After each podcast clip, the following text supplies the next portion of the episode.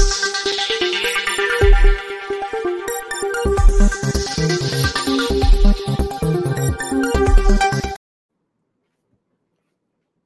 राम। चीनी एजेंट भारत में अपनी जो हरकतें कर रहे थे वो आगे कर पाएंगे क्या? इस सवाल का जवाब यही है कि अगर सरकार, एजेंसियां, पुलिस प्रशासन, न्यायालय ये ठीक से इनको दुरुस्त करने के काम पर लगेगा तो ये कर रहे थे हो सकता है, कर रहे हैं हो सकता है, लेकिन करते रह पाएंगे ऐसा नहीं होगा। और अभी की स्थितियों में कम से कम ये उम्मीद की जा सकती है, क्योंकि अभी तक तो चीनी एजेंट निर्बाध तरीके से अपना काम करते रहते थे और उन पर कोई कार्रवाई होती ही नहीं थी। कोई चीन की कंपनियों के जरिए कर रहा है, कोई चीन से फंडिंग लेकर अपना एक मीडिया हाउस खड़ा कर ले रहा है। ऐसे ढेर सारे आरोप अलग अलग समय पर लगते रहे। ये आरोप भी नए नहीं होते हैं। एक समय में रशिया के एजेंट भारत में घूमते रहते थे। अमेरिकी एजेंट तो कहा जाता है कि हर वक्त हर देश में काम कर रहे होते हैं, वो सबको देख रहा है, बिग ब्रदर। लेकिन भारत जैसे देश के लिए, जो एक विकासशील देश है, 5वीं से तीसरी अर्थव्यवस्था की तरफ बढ़ रहा है, 10वीं से 5वीं तक हम पहुंच गए, और दुनिया में भारत की भूमिका बड़ी हो रही है। अब ऐसे में अगर चाइनीज एजेंट हो या रशियन एजेंट हो या अमेरिकन एजेंट हो या कोई और हो, पाकिस्तानी एजेंट हो या कोई भी और हो, तो फिर तो भारत की भूमिका बड़ी होने की राह में ये सब बाधा बनेंगे। हम हर वक्त कंप्रोमाइज्ड सिचुएशन में रहेंगे।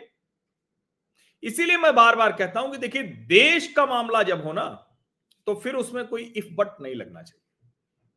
अभी न्यूज क्लिक एक मीडिया ऑर्गेनाइजेशन है, उसके फाउंडर पर चाइनीज फंडिंग का आरोप लगा है और उस चक्कर में कई पत्रकार, चूंकि वो मोदी विरोधी रुख रखते हैं, तो कई बार ये भी लगता है ना कि आप जो रुख रखते हैं वो लोग आपको पकड़ लेते हैं। उनको पता नहीं, आपको हो सकता है कि ना पता हो। मैं मानता हूं कई पत्रकार उसमें ऐसे होंगे जिनसे पूछताछ की गई है, जिनको मैं चाइनीज एजेंट नहीं कह सकता। लेकिन एजेंसियां जिस तरह से आगे बढ़ेंगी उसमें कुछ लोगों के चाइनीज एजेंट बन जाने, जाने अनजाने, किसी दबाव में, मोदी से घृणा में या जो भी वजह रही हो, उस पर बहुत कोई संदेह भी नहीं किया जा सकता। अच्छी बात यह है कि उन चीनी एजेंटों की गिरफ्तारी और दुर्गति दोनों चल रही है, दबाकर। सरकार, एजेंसियां, पुलिस प्रशासन सब एकदम, और न्यायालय भी। अभी सबसे पहले तो ये जान लीजिए कि जो प्रबीर पुरकायस्थ, उसका जो FCRA वायलेशन केस है, फिर से CBI ने छानबीन की है। प्रबीर पुरकायस्थ के ऑफिस, घर, और प्रबीर पुरकायस्थ को जेल भेज दिया गया है। प्रबीर पुरकायस्थ और अमित चक्रवर्ती, इन दोनों को 10 दिन की न्यायिक हिरासत में भेजा गया है, जेल भेज दिया गया है। ये दो के दोनों इस मामले में कहा जा रहा है, और जेल कल भेजा गया है, आज छापे पड़ रहे हैं। फिर से CBI जो है वो प्रबीर पुरकायस्थ के ऑफिस और घर पर छापे मार रही। अभी भी वो जिस मामले में वो जेल में है वो unlawful activities prevention act (UAPA) है। दिल्ली पुलिस ने FIR फाइल की है, और जो छापे पड़ रहे हैं वो करीब 1 घंटे पहले की खबर है। 8 लोगों की टीम है जो सर्च कर रही है, और उनके परिवार में उनकी पत्नी से वो जो पूछताछ होता है, जो आमतौर पर इस तरह के मामलों में होती हैं चीजें, वो सब हो रही हैं। अब जाहिर है इसका जो भी सच होगा, जो भी तथ्य होंगे, वो तो न्यायालय में सामने आएंगे। लेकिन इतना तो है कि कई ऐसी चीजें जब दिखती हैं तभी इस तरह के मामले दर्ज होते हैं और न्यायालय उसको उसी तरह से आगे बढ़ाता है। विशेष करके जब ऐसे बड़े लोग होते हैं जिनके लिए बड़े वकील बड़े सब खड़े होते हैं, और चूंकि जो जिसको कहते हैं ना कि जो कहा गया है, जो additional public prosecutor Atul Shrivastava उन्होंने जो न्यायालय के सामने कहा है, the purpose of the accused was not criticising the government but propaganda on the behest of a country China that is inimical to India.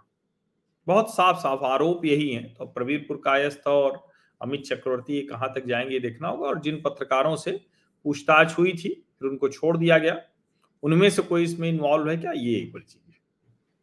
लेकिन मैंने कहा ना कि चीनी एजेंट कहीं भी हो फंस रहे हैं। अब रॉयटर की एक रिपोर्ट है, वो कह रही है India arrest Vivo executive 3 others in money laundering case. हवाला, भारत में कारोबार करना, पैसा यहां से चाइना भेज देना, टैक्स बचाना, ये तो एक ही है। उसके अलावा भी एक जिसको कहते हैं ना कि आप इस तरह की गतिविधि में शामिल होते हैं तो उस पैसे से और क्या क्या चीजें की जाती हैं।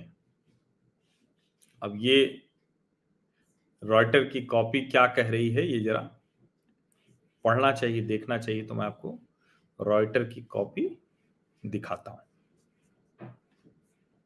रॉयटर की कॉपी कह रही है, Vivo said in a statement it firmly adheres to its ethical principles and remains dedicated to legal compliance. The recent arrest deeply concerns us. We will exercise all available legal options. वही जो कहा जाता है।